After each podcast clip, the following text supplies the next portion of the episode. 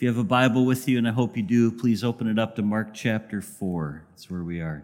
We're going to jump right into the text today. A lot to, a lot to cover. This is a great, great passage of Scripture. Mark chapter 4 is where we are. And we are going to start with verse 21. So if you can find that in Mark chapter 4. Jesus is spending time with his 12 disciples and other followers right now. He has just explained the parable of the sower to them. If you were to look back in Mark 4, you'll see that. We covered that ground a couple of weeks ago, both the parable itself and Christ's explanation of it. And now he's going to share three more parables with them. They're all very brief, and we're going to look at those three today. And the question for the disciples, the implied question as Jesus has just explained the parable of the sower to them and talked about the four types of ground that the Word of God, the gospel, the preaching of the kingdom can fall on in that parable. The implied question to his disciples that he leaves them with as he now shares three more parables with them is what type of soil will you be? Will you be that type of soil that hears the word of God taught and responds to it.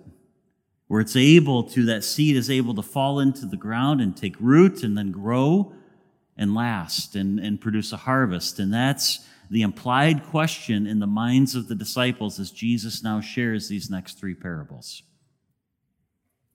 Holy Spirit, this morning we would pray that you would open our hearts, that we might truly listen and hear from you today through your word.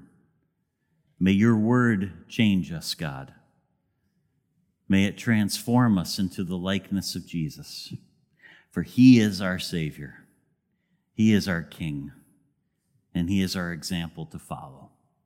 And it's in his name we pray. Amen. So each parable communicates a different truth about the kingdom. We're going to look at those very quickly. Truth number one, just digging right into the text here together. Truth number one the kingdom now hidden, will be revealed. This is the truth that comes out from this parable that's recorded for us in verses 21 through 22. Let's read it. And he said to them, Is a lamp brought in to be put under a basket or under a bed and not on a stand? For nothing is hidden except to be made manifest, nor is anything secret except to come to light. So the Greek word that's used here is luknos, and, and it's uh, the Greek word that's translated lamp in this verse. And this is a, uh, a picture of what that lamp in Jesus' day, back in biblical times, uh, would have looked like. It's a clay lamp that's filled with olive oil, and people would use a lamp like this uh, to light their homes at nighttime. And as I looked at this, I thought, yeah, it's wise that it's not, you know, thin and tall, but that it's wide at the base, right? Because you use this at night and you don't want it to spill over in the middle of the night and light your home on fire, especially if your roof is made of thatch. That wouldn't be a good idea, right? And so this would have been the type of lamp that Jesus had in mind. Jesus asks three rhetorical questions in this one statement that we see in verse 21. Three rhetorical questions. With the first two questions, the implied answer is no. Remember what a rhetorical question is. It's not a question for the purpose of eliciting an answer, it's a question where the answer is implied. And in the first two questions in the verse, the implied answer is no. The third question, the implied answer is a strong yes. Let me walk through them with you just to make sure there's clarity. Would you put your lamp under a basket if you needed light in your home at night? No. Of course you wouldn't. You wouldn't light this lamp and then put a basket over top of it. What's the point? It's foolishness, Christ is saying. Well, how about under your bed? Does that make sense? Light this lamp and then, well, for obvious reasons, that could be very disastrous. You don't light the lamp and stick it under your bed. It's not going to accomplish its purpose of giving off light, and it might just set your bed on fire, which is not good. But the third question, the implied answer is a strong yes. Would you light a lamp like this and stick it on a stand? Yeah. Of course, that's, that's the whole point, isn't it? You put it on a stand so that the whole room would then fill up with light. Now, in this parable, what is the lamp? I believe Jesus is referencing himself here, his message, the kingdom of God, the gospel. All of these things come into play. Jesus is saying that the kingdom of God may be largely hidden now, in his day, when he's speaking it right now. He's saying the kingdom of God that I'm proclaiming to you, it might be largely hidden now, but one day, one day, it will be revealed. One day, it will be proclaimed. For now, it's a secret, but th- this day is not going to last. And someday soon, this kingdom is going to be proclaimed with clarity. Dr. William Lane writes about this. He says, The day will surely come when its deeper purposes, the kingdom's deeper purposes, will be disclosed to all. The period of hiddenness is merely a prelude to the period of manifestation, when apparent obscurity and weakness will be exchanged for messianic glory and power. What's Dr. Lane talking about? Well, I'm sure you've noticed this. Jesus is interacting with people, and he's saying, Now go and don't tell anybody what happened. There's a hiddenness to it. There's a secretiveness to it, the way Jesus is presenting it now. He's presenting it to the people of Israel, and he doesn't want the crowd to come just for the sake of the miracles and the exorcisms. He wants them to come for the teaching so that they would be transformed by the gospel message and become true followers. But Christ is also saying one day this kingdom will be proclaimed.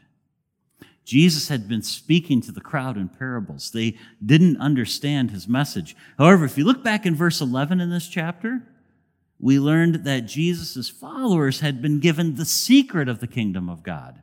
If you go back to chapter 4, verse 11. And these same followers would proclaim the message that they heard. They would put the lamp on its stand. This is yet to come. This is after the cross, after the resurrection, after Acts chapter 2 and the day of Pentecost. But these same followers are not going to keep the message a secret, they're going to proclaim it. There would be many more to come. They would speak the gospel, they would speak openly of the king and his kingdom. And for centuries after this, church, for centuries after this, the followers of Jesus would guard, protect, and proclaim the gospel of Jesus Christ. Because it's a message worth living your life for. It's a message worth dying for.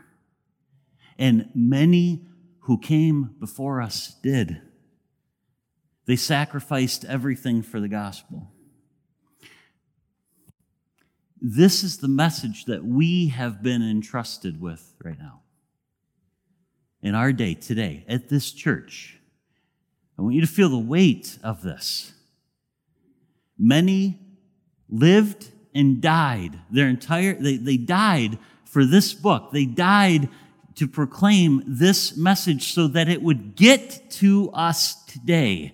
They passed a baton on and said, This is worth sacrificing everything in my life for. And I'm willing to die for it so that I can get it to you, so that you can receive the message with clarity. And so that's why, church, when pastors today use their pulpit to preach anything other than biblical truth, it's not just that their preaching is useless and a waste of their congregation members' time. It's that they have sold out the king and his kingdom out of love for the world. They have disobeyed the orders of their commanding officer. They've tread upon that legacy and all of those who have come before us who have lived and died to preserve the gospel and to pass it on to you. Because the gospel is worth living your life for. The gospel is worth dying for.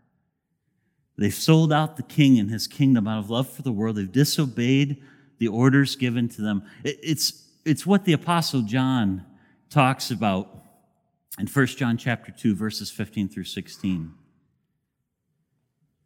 John here cries out to us do not love the world or the things in the world. If anyone loves the world, the love of the Father is not in him. For all that is in the world, the desires of the flesh, the desires of the eyes, and the pride of life, is not from the Father, but is from the world. Church, we cannot get caught up in building the kingdoms of men. We cannot become entangled in civilian affairs. A pastor does not have the option to be an entertainer, a psychologist, or a political pundit. That's not his call. The call of the preacher is not to be engaged in those things.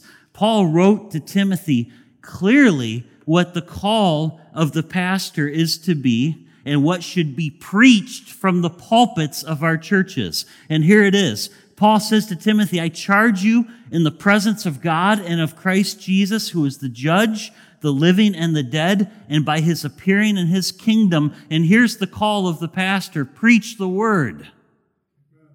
Be ready in season and out of season. Reprove, rebuke, exhort with complete patience and teaching. For the time is coming when people will not endure sound teaching, but having itching ears, they will accumulate for themselves teaching to suit their own passions, and will turn away from listening to the truth and wander off into myths. As for you, he's speaking to Timothy, an elder, an overseer of the church of the day. Paul is about to die. Second Timothy was probably written a matter of weeks before his execution in Rome, and he's handing the church off to Timothy and he's saying, Timothy, you're in charge. Here's the baton. The baton is the gospel. You need to defend it. You need to love it. You need to protect it. You need to preach it. And you need to give it to that next, cha- next generation and entrust it to faithful men who will then give it to other faithful men who will give it to other faithful men so that 2,000 years from now, I'm ad libbing here a little bit, I know at church, but so that 2,000 years from now, there will be a group of Christians in East China, Michigan, who are being taught the gospel. That's how big this is. It doesn't get any bigger. Because Paul says here they're going to wander from the truth, they're going to wander off into myths. But he says to Timothy, as for you, always be sober minded, endure suffering, do the work of an evangelist, fulfill your ministry. God calls pastors to preach and teach the gospel and the whole counsel of the Word of God. This is to be our message, nothing else. Nothing else. We don't engage in civilian affairs. The role of the church, let me, I, I have to say this. I've been debating all week whether or not to say this. I need to say it. The church needs to have a prophetic voice into politics. And we don't do that when we follow either party without thinking we need to speak from the Word of God to the dysfunctional Democratic Party, and we need to speak from the Word of God to the dysfunctional Republican Party. I don't know that we would recognize true leadership in our country anymore. God's word has something to say to both sides of the aisle. And we need to have the boldness and the courage to preach it, church. God's word is to be our message. God calls people to listen. Look at verse 23. Because we are to listen and we are to respond. Jesus said, If anyone has ears to hear, let him hear. He wants us to listen to his word. Everyone should hear and respond to Jesus' message. The gospel is the light in the darkness. The gospel is the light in the darkness. God's word is the light in the darkness.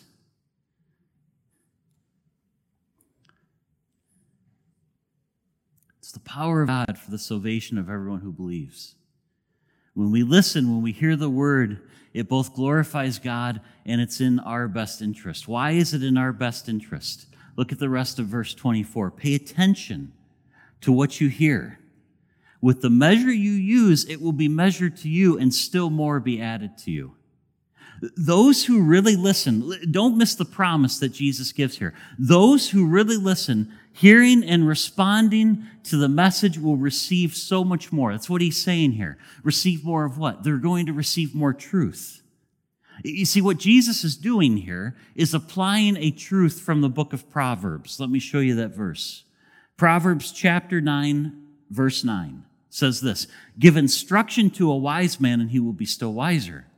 Teach a righteous man, and he will increase in learning. What Christ is saying is if you have a heart to hear, if you have ears to listen, if you look into the Word of God and you receive it and accept it as your source of truth, you're going to be wiser. You're going to learn more. You're going to continue to grow. It's kind of common sense what Proverbs is saying here. And Jesus is applying this truth. The level to which we pay, we pay attention to God's word will be the same level to which we receive the benefits of the kingdom. You want the benefits of being a citizen in the kingdom of God, then pay attention to the word of God and live it. Respond to it. Christ is saying if you go deeper, if you choose to go deeper, and this is a choice for every one of us. I mean, for me, Often it comes down to this. I'm going to be very practical with you right here. It comes down to, am I going to watch a sixth episode of the show that I'm bombing on Netflix right now? Or am I going to open up the book?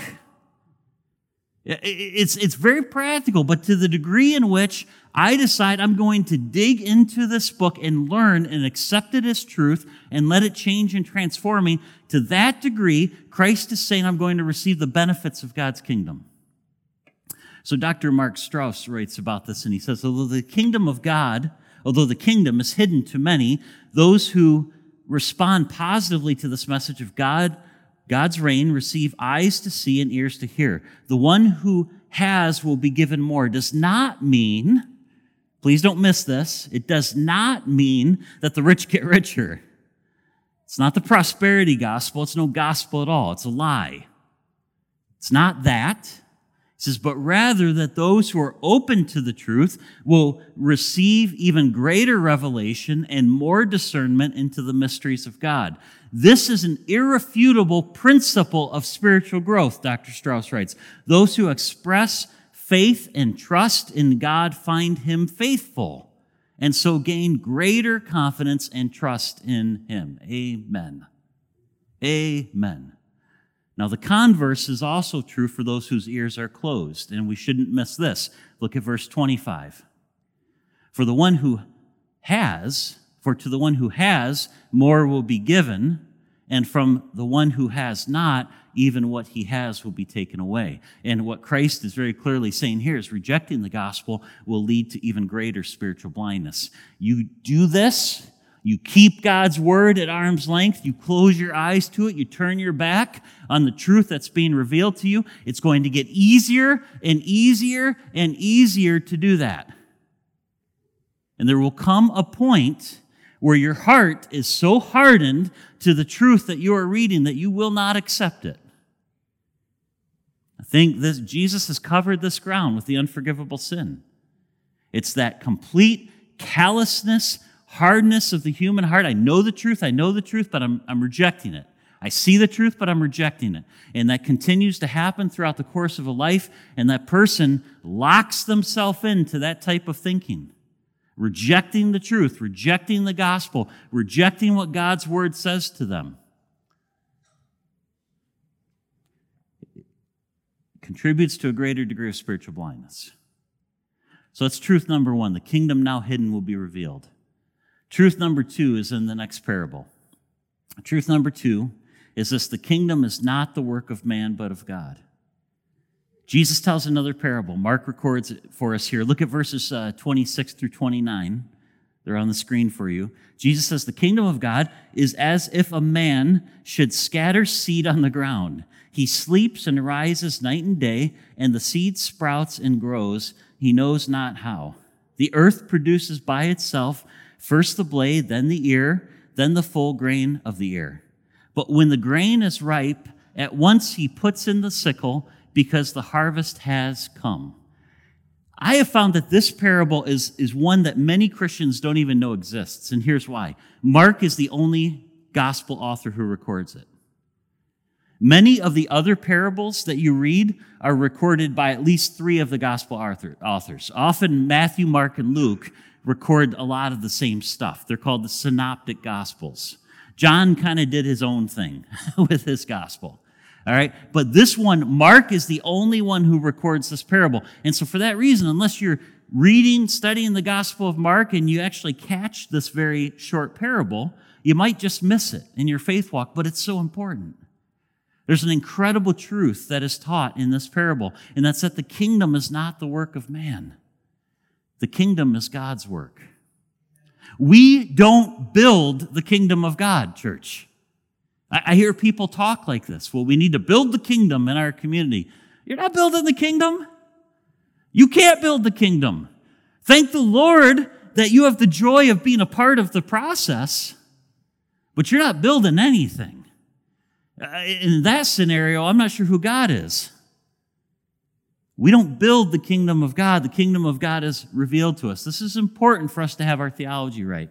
The second parable, as well as the third, they have similarities to the parable of the soils. You'll probably, or the sower, either whatever name you like to call it, from the first part of Mark chapter 4. Uh, you'll see them there. The seed that's scattered on the ground, and this does represent the kingdom of God. In the immediate context here, the person scattering the seed, just like the parable of the sower, the person scattering the seed is Jesus. However, it's appropriate to apply this parable to any evangelist, to anyone who proclaims the kingdom of God. In the 2,000 years, brothers and sisters, that have happened between the first telling of this parable and us, many have been called by our Lord to preach and to teach, to evangelize, evangelize, to disciple, to plant churches, and have introduced many to Christ. Many names that we know well. Maybe you'll spot some people you recognize. Not guaranteed, not from walking on the street, but from church history. People like David Brainerd, William Carey, Amy Carmichael, Hudson Taylor, William Holden, Nicholas Zinzendorf, Charles Spurgeon, Dwight Moody, Maria Fearing, Althea Brown Edmiston, Gladys Aylward, Billy Sunday, Billy Graham, Jim and Elizabeth Elliot, Nate and Rachel Saint, Richard and Sabina Wurmbrand, and George Verwer. And these are just a few. I've, I just picked some of my favorites. And you might have others as well. If, if you don't know these names, can I just tell you again? I say this every once in a while because I want this to sink in. This will change your life. If you don't know these names, you're missing out. Turn Netflix off, buy a missions biography, and read it before the end of this year.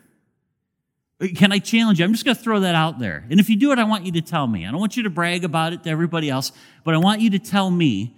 I want you to buy one missions, Christian missions biography of someone from our faith who has gone before us and has passed on that baton of the gospel faithfully. And I want you to read it before New Year's Eve 2022. And I want you to tell me about it because this will change your life. Rich Mullins put it into a song years ago. He said, Stories like that will make a boy grow bold. Stories like that will make a man walk straight. It's true of girls, too, by the way. These stories will alter the way you think because you'll see that there are people who have gone before us who gave everything to share the gospel. And there have been millions of other people called to preach and teach in complete obscurity, complete anonymity small churches, ministries all over the world. Pastors, Sunday school teachers, youth group leaders, children's ministry workers, and there are millions more people in the last 2,000 years who have shared Jesus with their next door neighbors and coworkers, one to one in a coffee shop or at a hospital bed or in someone's living room. They shared the gospel because they believed that it was the pearl of great price and it was worthy of their time to do it. We are never going to know all those names. We know their names, but we will never know all the names who, in anonymity, have preached and taught the gospel and shared the gospel. And that's okay.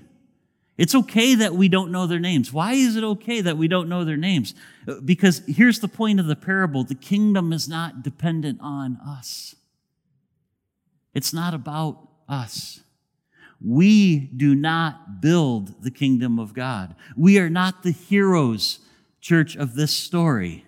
We are not the focal point. Praise God that He allows us to play a role, that He writes our stories into the great story that He's writing. But it's not about you and me, it's about the glory of Jesus Christ. What's the point of the parable that Jesus tells about the seed that sprouts and grows while the sower sleeps? That though we have the joy in participating in the process, we get to be the one throwing the seed. It is God who grows his kingdom. No one in church history since Jesus has ever been essential.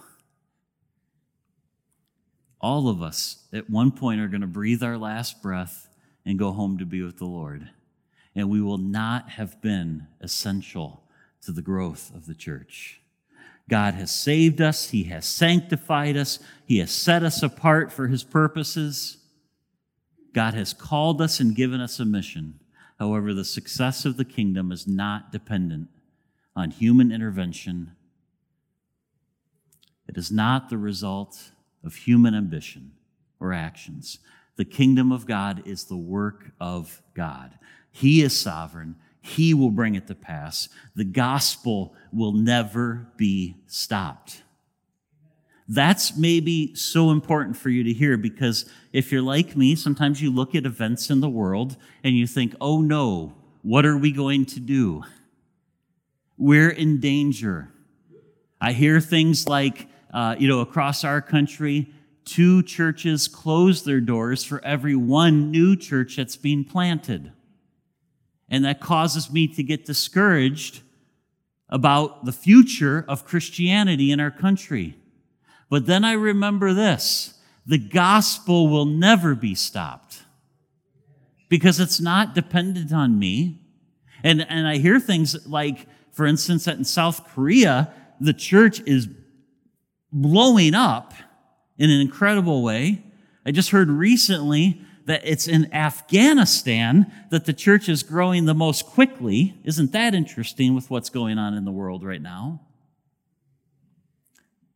God will always have a remnant. He will never let his church die. It's not dependent on us. He will get the job done. Truth number one the kingdom now hidden will be revealed. Truth number two the kingdom is not the work of man, but of God. Here's the final final truth for us this morning that we see in these three parables. Truth number three the kingdom will grow large and great. And this is really tied to that last one, but it's so important. And Jesus gives us a parable about it. Look at verse 30. With what can we compare the kingdom of God? Or what parable shall we use for it? Jesus asks this question, and then he answers his own question. He says, It is like a grain of mustard seed which when sown on the ground is the smallest of all the seeds on the earth, yet when it is sown, it grows up and becomes a larger, becomes larger than all the garden plants and puts out large branches so that the birds of the air can make nests in its shade. Well, let's unpack this just a little bit here. The mustard seed also represents the kingdom. It represents the words of Christ. It represents the gospel, what Jesus is proclaiming here. It, the mustard seed itself, you probably know this, is, is about the size of a grain of sand. However, this small seed is going to grow into a very large plant. How large? About 10 feet tall. So something that starts the size of a grain of a sand becomes 10 feet tall. So, what's the point of this parable?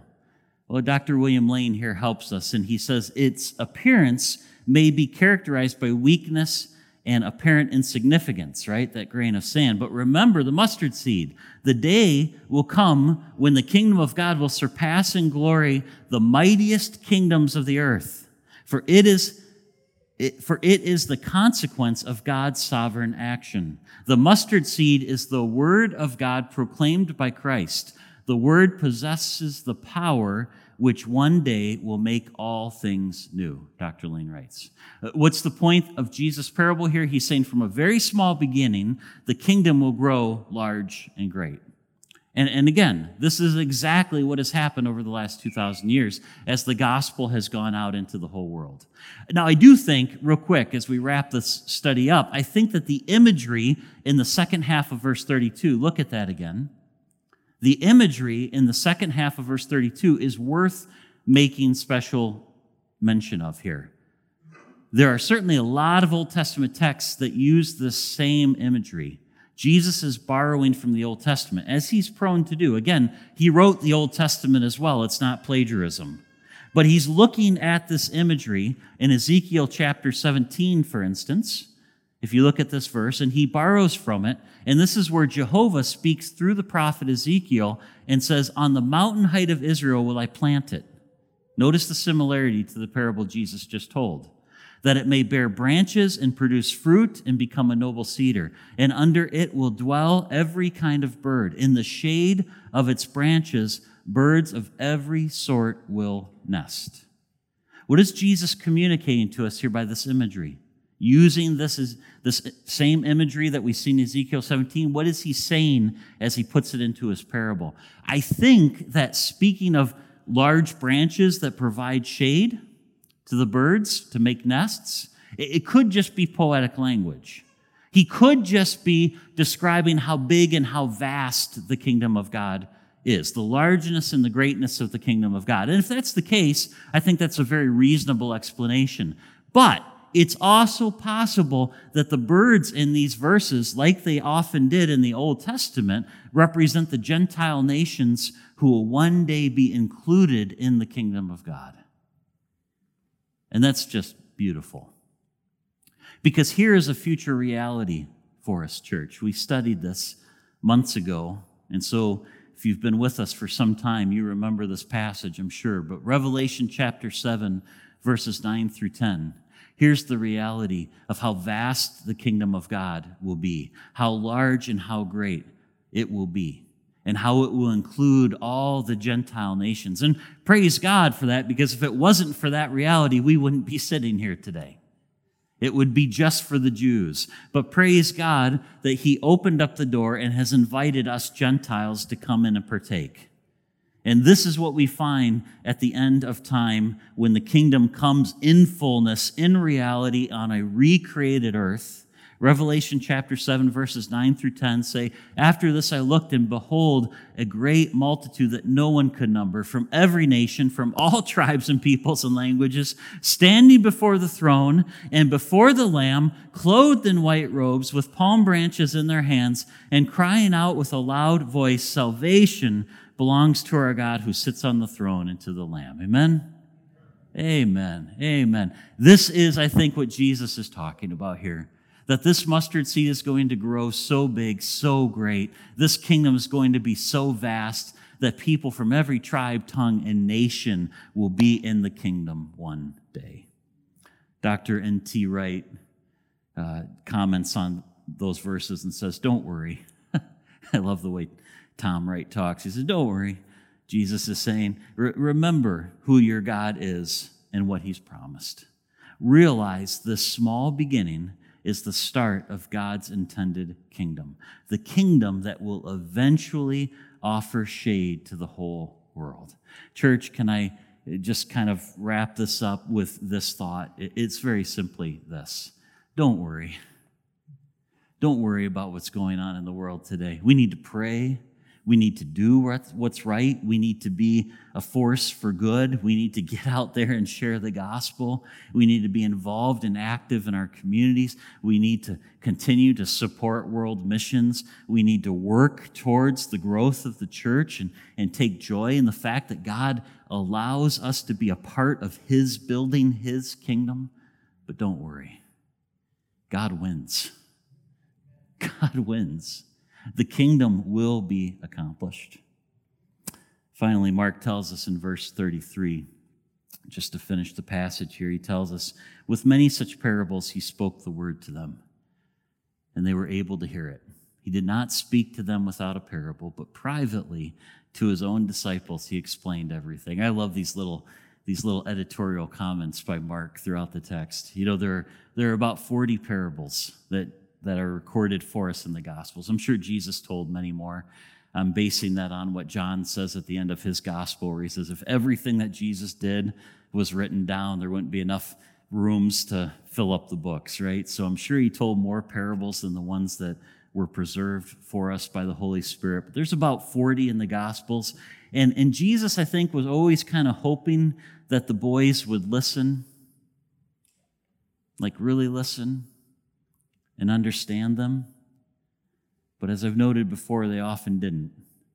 And so at times he would sit them down and he would explain it to them. Okay, look, I, I know you're not getting it. So here, let me just tell you the sower, I'm the sower. And the seed, that's the gospel. And, and it falls into four different types of people. And, you know, and he would sit down and he would explain the parable to them. How important it is, brothers and sisters, that we hear the Word of God, that we study it for ourselves, that we seek to understand it, that we seek to apply it, and then that we seek to live in obedience to it. Amen? Dr. John Painter, I'll end with this quote, writes this. He says, Right hearing is attentive, committed, determined, obedient, hearing, which bears fruit.